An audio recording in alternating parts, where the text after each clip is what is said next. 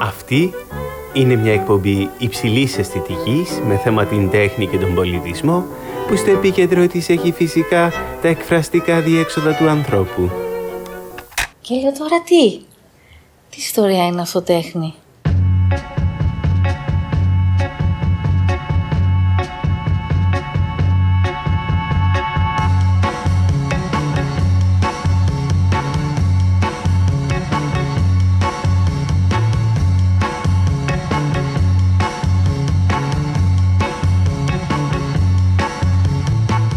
Τι συμβαίνει όταν ένα βιβλίο φτιάχνεται όχι για να διαβαστεί, αλλά για να ενεργοποιήσει διαφορετικές αισθήσεις. όπως για παράδειγμα την όραση, την αφή, ακόμα και την όσφρηση. Μπορεί ένα κείμενο να γίνει αντικείμενο. Πώς η κοινότοπη και για πολλούς ανιαρή εμφάνιση ενός βιβλίου μπορεί να μετατραπεί σε σπάνια και συναρπαστική, οδηγώντας σε υβριδικές μορφές βιβλίων; Είναι ποτέ δυνατόν η εμφάνιση ενός βιβλίου να είναι σημαντικότερη από το περιεχόμενό του; Ακόμα, μπορεί το μάτι του αναγνώστη να μετατραπεί σε μάτι θεατή εξοπλισμένο με την ικανότητα να διακρίνει την οπτική παρουσία του βιβλίου και άρα την αντικειμενικότητά του; Είμαι ο οικαστικός καλλιτέχνης Αντώνης Τοαντζίκης και ακούτε το podcast «Είναι αυτό τέχνη».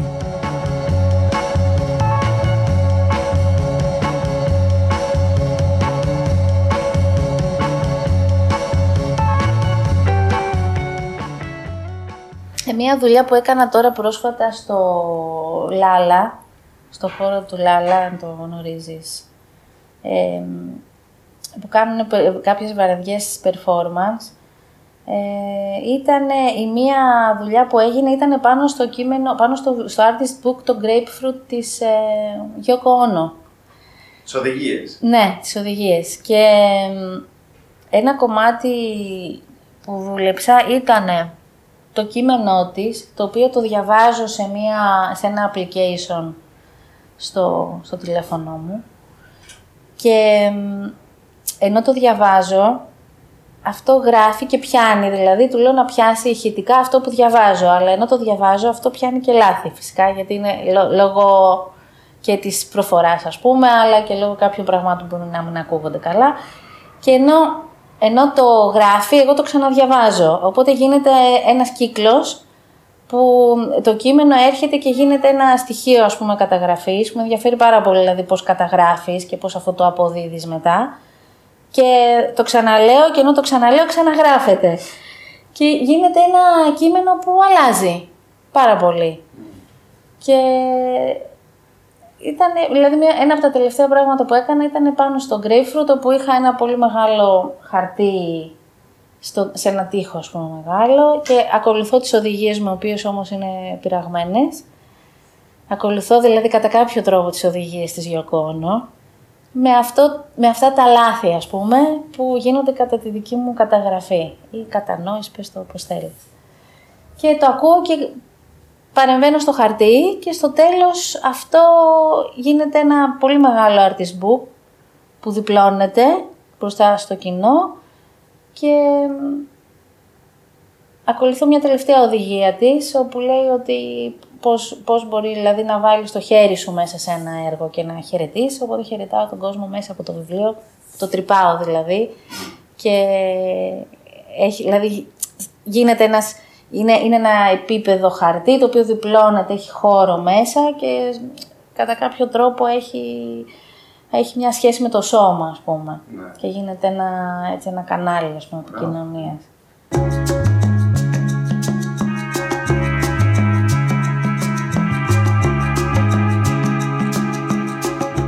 Μπαίνω κατευθείαν στο θέμα, γιατί περίμενα πώς και πώς τη στιγμή που θα γράψω αυτό το επεισόδιο. Έχω βλέπετε ξεχωριστό ενδιαφέρον για το θέμα του, γιατί αποτελεί μέρος της έρευνας για τη διδακτορική μου διατριβή. Γι' αυτό και δεν έχασα χρόνο, με το που γύρισα από Λισαβόνα η καλεσμένη μας, την πήρα κατευθείαν στο τηλέφωνο. Για καλή μου τύχη, ήταν ακόμα ζαλισμένη από το ταξίδι και δέχτηκε χωρίς να το πολύ σκεφτεί. Έτσι, παρόλη την κουρασή της, ήρθε την επομένη στο εργαστήριό μου για να ηχογραφήσουμε. Γιατί δεν γινόταν να μας μιλήσει άλλος για τα Artist Book από τη Μαρία Γλίκα, που πέρα από το γεγονός ότι έχει στο ενεργητικό της περίπου 20 εκδόσεις Artist Book, Είναι η διοργανώτρια ενός μονοετούς workshop στη Σχολή Βακαλό επάνω στο συγκεκριμένο καλλιτεχνικό πεδίο. Πριν προχωρήσουμε όμως στην τόσο ενδιαφέρουσα σχέση ανάμεσα στα οικαστικά και τα βιβλία, πάμε να γνωρίσουμε καλύτερα την καλεσμένη μας. Η Μαρία Γλίκα γεννήθηκε στην Αθήνα το 1973.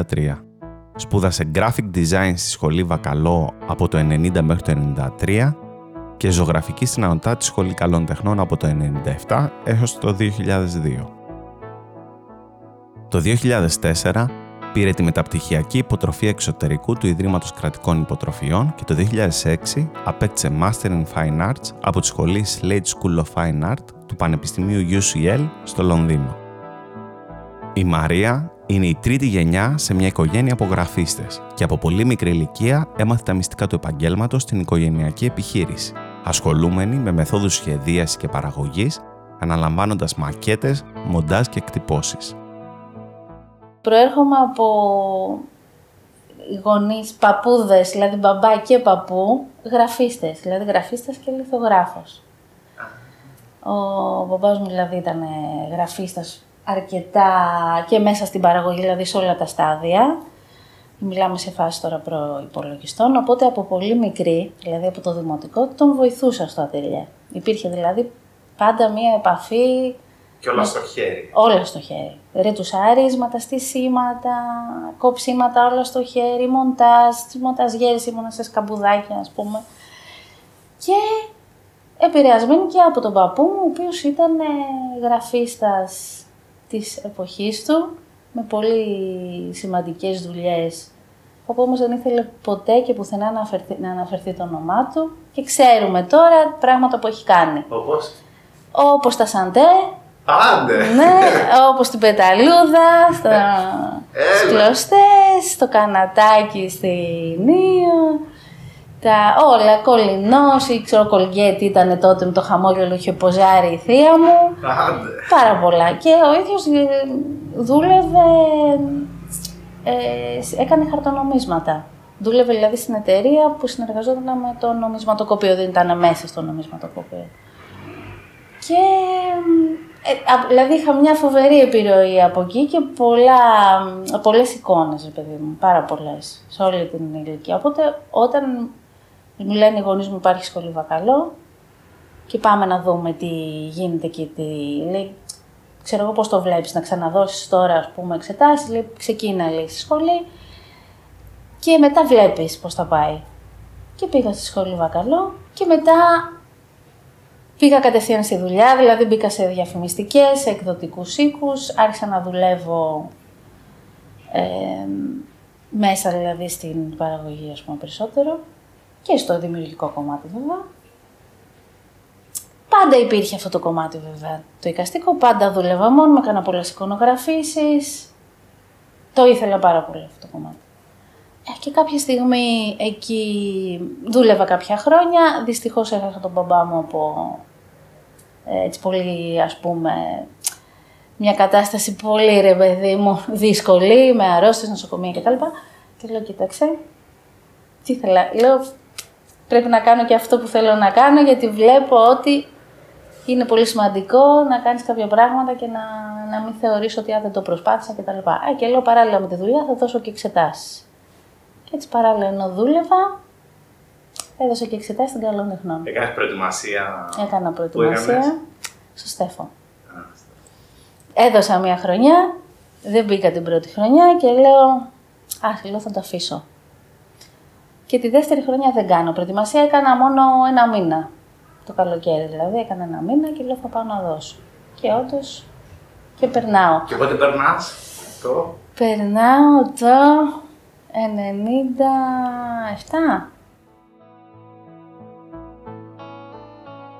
Το 2000, και ενώ είναι φοιτήτρια στην Ανωτάτη Σχολή Καλών Τεχνών, της γίνεται πρόταση να συνεργαστεί με το Κολέγιο Βακαλό όπου και δίδαξε στον τομέας της γραφιστικής έως το 2003. Το 2004 μεταβαίνει στο Λονδίνο και ένα χρόνο αργότερα γίνεται δεχτής στο Slate, ενώ παράλληλα συνεχίζει να εργάζεται ως γραφίστρια. Και λέω, θα κάνω το επόμενο βήμα που πάντα ήθελα να κάνω, να πάω εξωτερικό. Για μάστερ. Για μάστερ.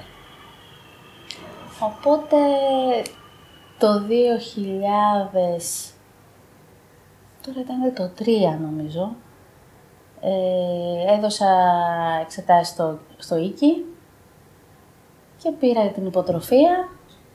Πήρα μία αναβολή για να βρω πανεπιστήμιο, γιατί ήθελα να δω πού θα πάω. Είχα, κάνει και, είχα πάρει και μια ωραία δουλειά από εδώ, εικονογραφήσεις, και μπορούσα να τα στέλνω από εκεί, οπότε φεύγω ένα χρόνο, πιο πριν δηλαδή από το μεταπτυχιακό, πάω στο Λονδίνο, κάνω όλα τα open day, βάζω στόχο, λέω εκεί θέλω να πάω. Πού; στο Slade. Και λέω, εκεί είναι ο στόχος μου, αυτό θέλω να πάω, αυτό μου ταιριάζει. Πήγα, είδα, μίλησα με κόσμο που είχε ήδη περάσει εκεί, γνώρισα τους καθηγητές.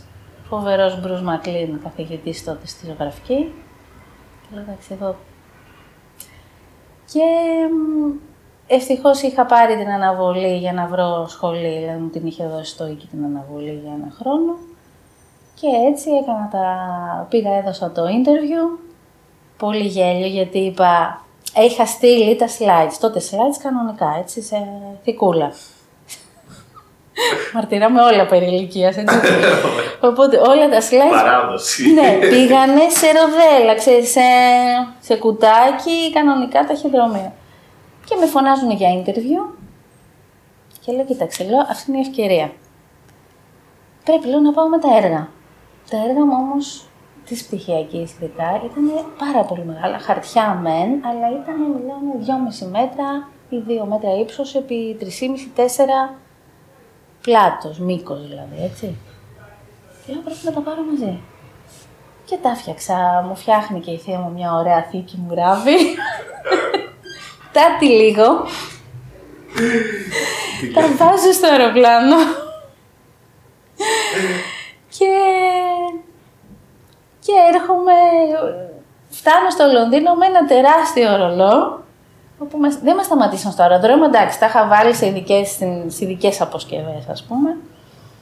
Και εντάξει, είχα πει με φοιτήτρια αυτά, τότε δεν δίνανε και πάρα πολύ μεγάλη σημασία, δηλαδή, έργες και έργα και εντάξει. Τώρα που δεν τολμάς να πεις έχω έργο, δεν γίνεται. Ε, και λέω εντάξει, εξήγησα δηλαδή το λόγο, εντάξει, με σταματάνε στο μετρό, στο underground. Λέει, έχουμε λέει κάποιον που κυκλοφορεί με ε, τεράστιο κάρπετ, χαλιάλι.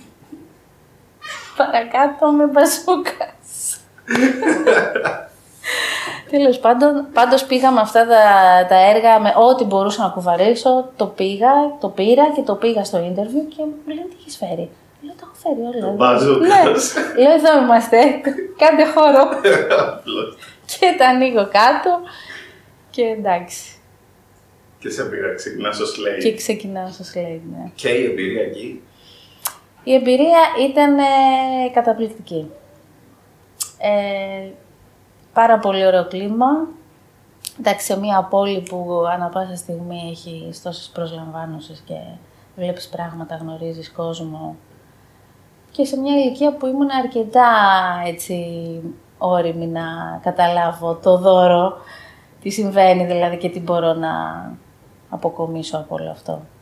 Και πάρα πολύ ωραίοι καθηγητές, Bruce McLean, Klaus Hook, ο Γκάρι Woodley, η Φιλίδα Μπάρλοου,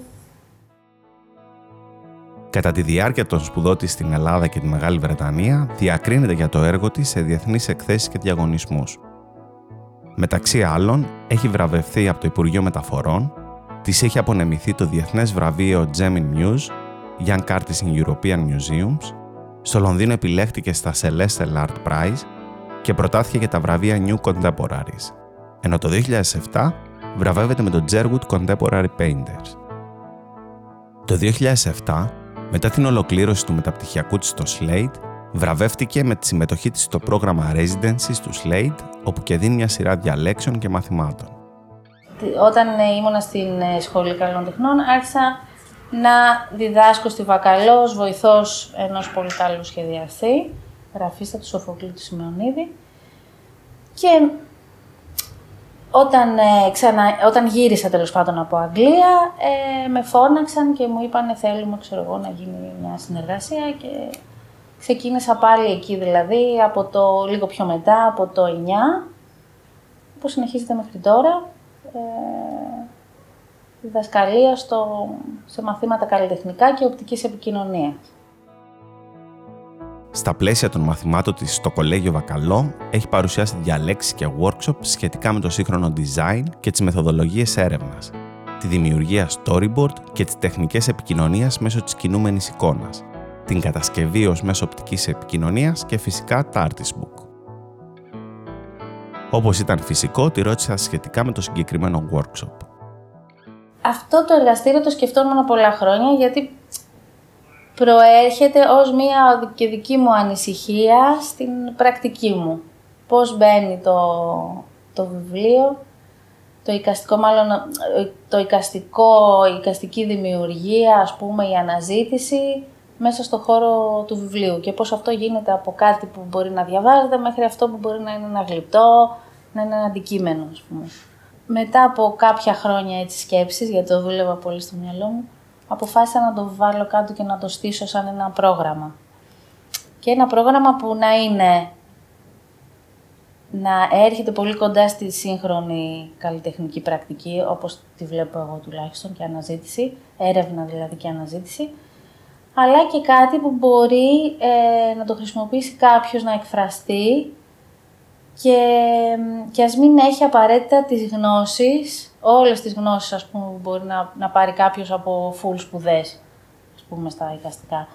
Οπότε μπαίνει αρχικά κάνοντας κάποια βήματα, δηλαδή ε, παρέμβασης ας πούμε της εικόνας, ποια είναι η σχέση της εικόνας με τον λόγο, πώς ε, προέρχεται, από πού μπορεί να προέρχεται η αφήγηση και πώς αυτό μπορεί να αποδοθεί ε, στο χώρο ενός βιβλίου. Ό,τι και αν σημαίνει ο χώρος. Από την οπτικοποίηση της λέξης, ας πούμε, μέχρι. Ναι, και με όποιο μέσο. Τη σελίδα, ξέρω. Ναι, και από τη χρήση του υλικού. Δηλαδή, πώς μπορεί να βγει αυτό καθαρά χρησιμοποιώντας το χαρτί, ας πούμε, ή καθαρά χρησιμοποιώντας την υφή.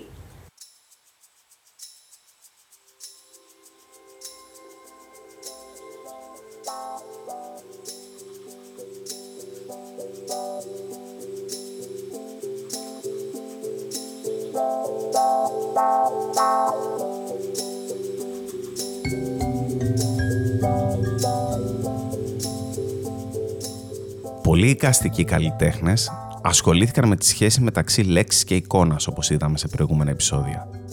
Αλλά και με το όχημα που μεταφέρει τις λέξεις και δεν είναι άλλο από το βιβλίο.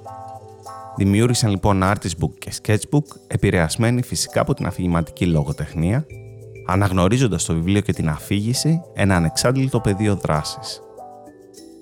Τα βιβλία που δημιούργησαν οι καστικοί καλλιτέχνες παρέχουν στον αναγνώστη θεατή την ευκαιρία να κατασκευάσει νόημα και να κατανοήσει τη γλώσσα με τρόπους που δεν προσφέρει το παραδοσιακό βιβλίο. Αυτό έχει ως αποτέλεσμα η γλώσσα να απελευθερώνει μια δυναμική εκφραστικότητα με τέτοιο τρόπο, ώστε να επεκτείνεται η προκαταρκτική μας αντίληψη για τα βιβλία ως υλικό φορέα γραπτού λόγου. Στην έκθεση με τίτλο A Century of Artist Books στο MoMA της Νέας Υόρκης τον Οκτώβριο του 1995, διαβάζουμε ότι η διαφορά μεταξύ εικονογραφημένων βιβλίων και artist book είναι αυτή που καθιστά τα artist book σύγχρονα. Ο καλλιτέχνης αυξάνει το κείμενο με εικόνες που δεν ορίζουν απαραίτητος ένα πέρασμα στο κείμενο. Με αυτόν τον τρόπο ο αναγνώστης θεατής μπορεί να σχηματίσει προσωπικές απαντήσεις τόσο στις εικόνες όσο και στο κείμενο, διευρύνοντας έτσι την εμπειρία του βιβλίου. Συνεπώς, η πρόθεση του εικονογράφου είναι να διευκρινίσει το κείμενο, ενώ η πρόθεση του εικαστικού καλλιτέχνη είναι να δημιουργήσει συνθήκες που επεκτείνουν ή και βελτιώνουν το κείμενο. Τα Artist Book επανανοηματοδοτούν τις δυνατότητες του βιβλίου, προσφέροντας στον αναγνώστη θεατή μια νέου τύπου ανάγνωση και εμπειρία.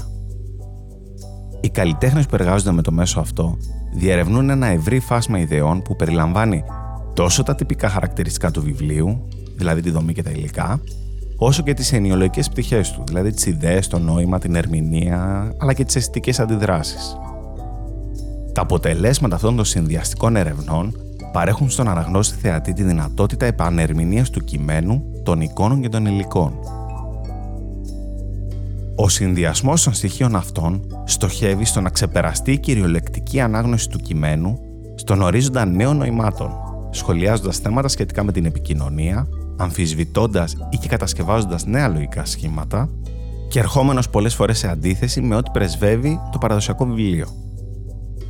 Με άλλα λόγια, το Artist Book συμβάλλει στις έννοιες της προσβασιμότητας στο νόημα του κειμένου, αμφισβητώντας τη συμβατική χρήση της γλώσσας. Εν τέλει, το Artist Book χρησιμοποιεί σαν όχημα το παραδοσιακό βιβλίο, όχι για να το απορρίψει, αλλά για να το μετασχηματίσει και να το επαναπροσδιορίσει, ώστε να πάψει να είναι ένα ακόμη βιβλίο για την τέχνη και να γίνει το ίδιο τέχνη.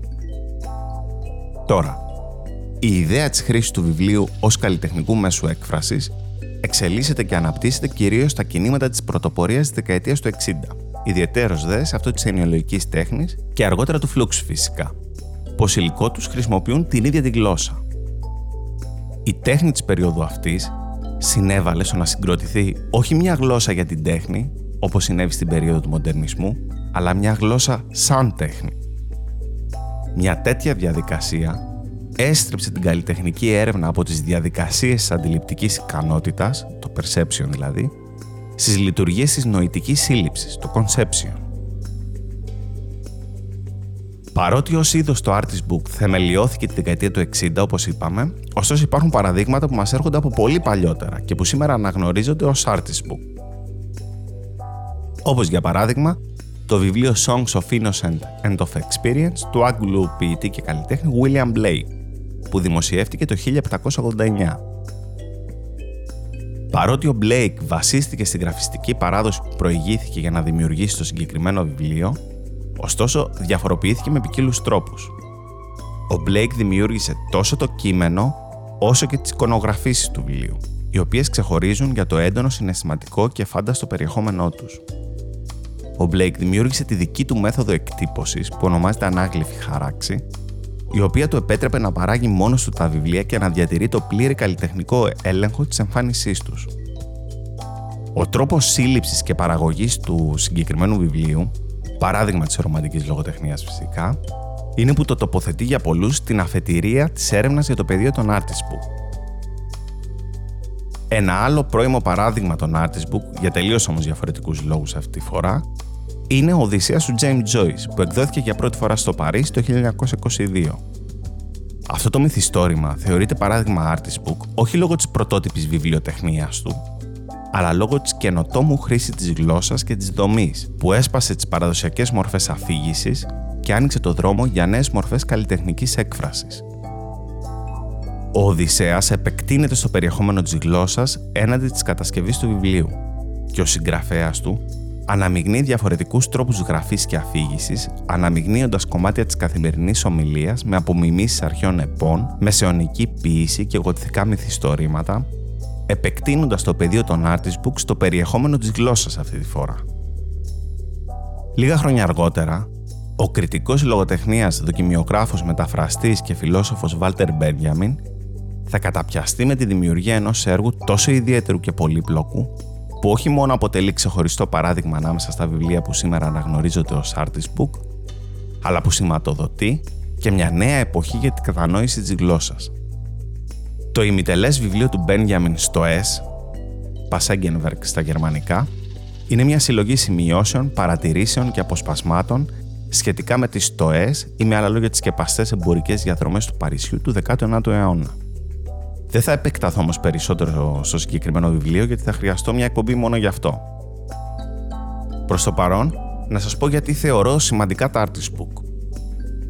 Είναι σημαντικά στην εποχή μας γιατί πέρα από το ανεξάντλητο καλλιτεχνικό τους ενδιαφέρον, μας βοηθούν να κατανοήσουμε καλύτερα και τις αλλαγές στην ανάγνωση που βιώνει ο σύγχρονος άνθρωπος, φυσικά υπό την επιρροή του διαδικτύου. Α σκεφτούμε για λίγο τη γραμμικότητα που είχε η ανάγνωση πριν από το διαδίκτυο. Τον τρόπο δηλαδή που η μία σελίδα ακολουθούσε την άλλη, αποκαλύπτοντας το περιεχόμενο του κειμένου στον αναγνώστη, και ας το συγκρίνουμε τώρα αυτό με τη σύγχρονη ανάγνωση στο διαδίκτυο, όπου το ένα link μας οδηγεί σε ένα άλλο και πάει λέγοντας δημιουργώντας κάθε φορά διαφορετικές μη γραμμικές αναγνώσεις. διακόπτοντας και παρεμβαίνοντας κάθε φορά στη γραμμικότητα της ανάγνωσης, απαιτώντας από τον αναγνώστη κάποια μορφή διάδρασης. Την ώρα δηλαδή που διαβάζω μια ιστορία, για παράδειγμα, κλικάρω σε μια διαφήμιση και μετά σε ένα link με μια είδηση και επιστρέφω στην ιστορία και πάει λέγοντας, δημιουργώντας ένα νέο τύπο ανάγνωσης, μη γραμμικό. Αν σκεφτούμε δε ότι η γραμμική ανάγνωση ήταν για αιώνες το θεμέλιο του πολιτισμού μας, μπορούμε να φανταστούμε τι επιπτώσεις μπορεί να επιφέρει μια αλλαγή στον τρόπο που διαβάζουμε, δημιουργώντας προφανώς ένα νέο τύπο ανθρώπου. Τα Artist Book λοιπόν ερευνούν κατά κάποιο τρόπο αυτόν τον νέο τύπο αναγνώστη, γιατί πολύ απλά είναι διαδραστικά βιβλία, καθώς ζητούν από τον αναγνώστη να παρακολουθήσει τη δράση της ανάγνωσης, την ταχύτητα ανάγνωσης, την αίσθηση της αφής, ακόμα και τη γωνία θέασης. Μπορούν δηλαδή να δημιουργήσουν πυκνά υπερκείμενα πλούσιας διαδραστικής εμπειρίας. Κλείνοντας, πάμε να ξεκαθαρίσουμε κάτι ακόμα. Γιατί τα λέμε artist book και δεν χρησιμοποιούμε κάποιον αντίστοιχο ελληνικό όρο, όπως για παράδειγμα καλλιτεχνικό βιβλίο. Ο λόγος είναι νομίζω απλός. Το κάνουμε για να μην δημιουργείται σύγχυση με τις μονογραφίες καλλιτεχνών, τα sketchbook, τους καταλόγους εκθέσεων, αλλά και τα εικονογραφημένα βιβλία. Γιατί πολύ απλά είναι μια τελείως διαφορετική κατηγορία. Ένα εικονογραφημένο βιβλίο, για παράδειγμα, είναι ένα βιβλίο που περιλαμβάνει εικονογραφήσεις με πρωταρχικό σκοπό να παρέχει οπτική υποστήριξη στο κείμενο. Οι εικονογραφήσεις σε ένα εικονογραφημένο βιβλίο δημιουργούνται συνήθως από έναν εικονογράφο, ο οποίος συνεργάζεται με τον συγγραφέα ή τον εκδότη για να δημιουργήσει εικόνες που υποστηρίζουν ή βελτιώνουν την ιστορία ή τις πληροφορίες που παρουσιάζονται. Η εστίαση ενός εικονογραφημένου βιβλίου είναι στην αφήγηση και η εικονογράφηση θεωρείται δευτερεύον στοιχείο, που εξυπηρετεί τον εμπλουτισμό της εμπειρίας του αναγνώστη. Το Artist Book, από την άλλη, είναι ένα έργο τέχνης με τη μορφή βιβλίου, στο οποίο ο καλλιτέχνης έχει αναλάβει ενεργό ρόλο στη δημιουργία, το σχεδιασμό και την παραγωγή του. Το επίκεντρο δηλαδή είναι η καλλιτεχνική έκφραση και η δημιουργική εξερεύνηση της μορφής του βιβλίου και όχι απλώς η διάδοση πληροφοριών ή η αφήγηση. Τα Artist Book σταδιακά κατόρθωσαν να μεταβάλουν τη συνθήκη του βιβλίου περιπλέκοντάς την, στρέφοντας την προσοχή μας στην αντικειμενικότητα του βιβλίου ή με άλλα λόγια, στην ηλική του υπόσταση ανέδειξαν ταυτοτικές διαφορές, φέροντας στο προσκήνιο τη σωματικότητα του βιβλίου. Εν ολίγης, το Artist Book είναι ένα έργο τέχνης που έχει τη μορφή βιβλίου, ενώ ένα εικονογραφημένο βιβλίο είναι ένα βιβλίο που περιλαμβάνει εικονογραφήσεις για την υποστήριξη του κειμένου. Επιστρέφω όμως στη συζήτησή μας με τη Μαρία που επικεντρώθηκε επάνω σε αυτήν ακριβώς τη διαφορά ανάμεσα στο εικονογραφημένο βιβλίο και το Artist Book. Στην αρχή δεν ξεκινάω από την εικονογράφηση. Ξεκινάω πρώτα από την αφήγηση. Και μετά θα σου πω, κάνω μια άσκηση ακριβώς για να σπάσω αυτό το κομμάτι το ότι μπορεί να είναι βιβλίο. Στην ουσία, εντός εισαγωγικών, καταστρέφουμε ένα βιβλίο. Δηλαδή, έχω ζητήσει από τη βιβλιοθήκη να μου έχει στην άκρη κάποια παροπλισμένα βιβλία ή να φέρουν από το σπίτι τους, όσοι συμμετέχουν, ένα βιβλίο το οποίο για κάποιο λόγο θα μπορούσαν να το πειράξουν. Μέχρι και να το διαλύσουν δηλαδή. Οπότε εκεί παίρνουμε το βιβλίο, και το βλέπουμε σαν κείμενο, αλλά το εξετάζουμε από όλες τις πλευρές, δηλαδή το εξώφυλλο, τι μπορεί να λέει, αλλά και τι γραμματοσύρα μπορεί να έχει, ε, πώς είναι στημένο το κείμενο, αλλά και ποια είναι, ποιο είναι το μέγεθος της σελίδας, ποιο είναι το βάρος του χαρτιού, ποιες είναι οι εικόνες, τι συνάψεις κάνουμε σε σχέση με αυτό, και δεν μένουμε στο κείμενο, μένουμε στο τι μας γεννάει να κάνουμε, αυτό που θα μπορούσε να είναι να αναιρέσουμε τελείως το περιεχόμενο, δηλαδή από το να σβήσουμε τα πάντα, μέχρι και να το κόψουμε και να το, να το σκίσουμε, να, να γίνει δηλαδή τελείως κάτι διαφορετικό, να διαλυθεί τελείως και να ξανα ε, βιβλιοδοτηθεί. Δηλαδή έχει αυτή την, την, η πρώτη επαφή δηλαδή που τη δουλεύουν και πάρα πολύ καιρό, είναι αυτή με το βιβλίο. Τη ρώτησα ακόμα για καλλιτέχνες που την επηρέασαν. Ντίτε Ρόθ. Πάρα πολύ μεγάλη επιρροή. Και ως προς το βιβλίο και όλη αυτή την έρευνα που έχει κάνει και στο κομμάτι, ας πούμε, της σχέσης, ας πούμε, το, το παιδαγωγικό κομμάτι, αλλά πολύ το ερευνητικό και πάρα πολύ ο τρόπος που μπαίνει, βγαίνει μέσα, από τα, μέσα στα υλικά. Δηλαδή ένα βιβλίο που θα αρχίσει από μια εκτύπωση, θα γίνει μια παρέμβαση ας πούμε ζωγραφική και μπορεί να πολιτοποιηθεί, να γίνει ένα λουκάνικο ας πούμε. Μ' αρέσει πάρα πολύ η δουλειά του. Πάρα πολύ. Ε, μας επηρέασε πάρα πολύ μια, επίσης μια ένα residency που είχαμε κάνει στην Ισλανδία, όπου μαζί με τον Βασίλη και τα παιδιά, ε, όπου πήγαμε και δουλέψαμε στο, σε ένα Ινστιτούτο, στο Σκάφελ Institute, το οποίος είχε εγκατασταχεί δουλέψει αρκετά ο Ντίτεροθ εκεί. Είδαμε από κοντά τη συλλογή από βιβλία του ε, και κάναμε έτσι... Είδαμε δηλαδή πιο, πιο κοντά ας πούμε, το χώρο που δούλεψε, γιατί έζησε πολλά χρόνια στην Ισλανδία. Και αυτό, νομίζω αυτό είναι μια μεγάλη επιρροή για την οποία επίσης μιλάω πάρα πολύ όταν μιλάω στους ε, σπουδαστές.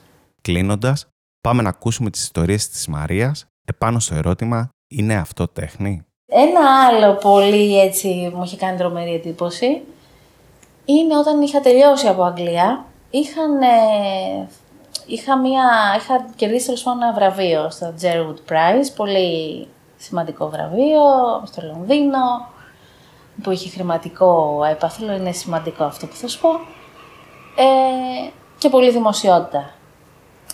Και κάποιος μου στέλνει ότι, μεταξύ κάνανε, το δείξανε στο σάτσι, το site τώρα, εντάξει, φανταστείς τίποτα τρομερό, απλά κάνανε κάποιες επιλογές από δουλειές.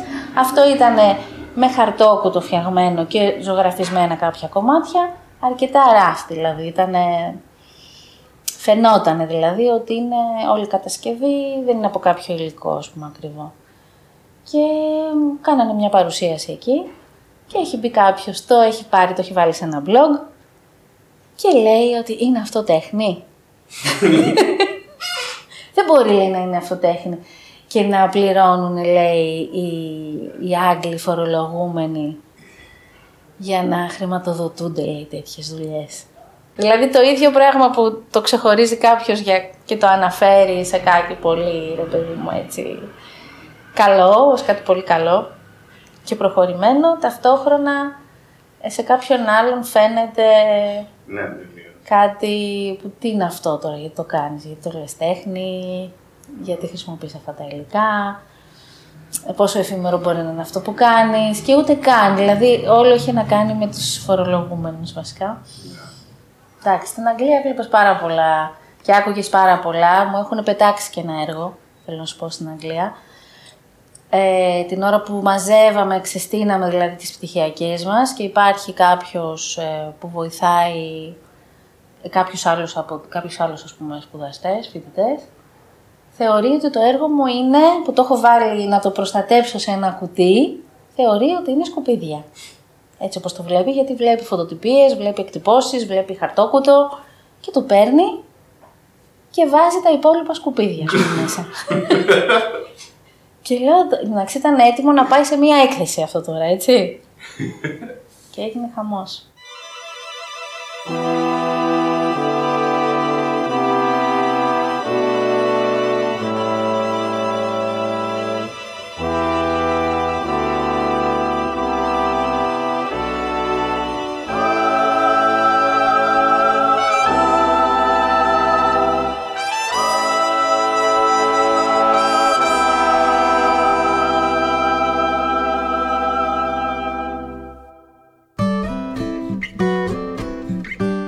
Ακούσατε το podcast «Είναι αυτό τέχνη» Στην επιμέλεια του podcast ήταν ο Αντώνης Τοαντζίκης. Τεχνική επεξεργασία Γιώργος Μπόνιας. Περισσότερες λεπτομέρειες και βιβλιογραφικές πηγές που χρησιμοποιήθηκαν για την έρευνα του επεισοδίου μπορείτε να βρείτε στην περιγραφή του podcast. Εάν σας άρεσε αυτό που μόλις ακούσατε, βρείτε μας στο site antonistoantζίκης.com ή ακολουθήστε μας σε όλες τις πλατφόρμες που υποστηρίζουν podcast. Στο Spotify, στο Apple Podcasts, στο Google Podcasts ή σε όποια εφαρμογή προτιμάτε.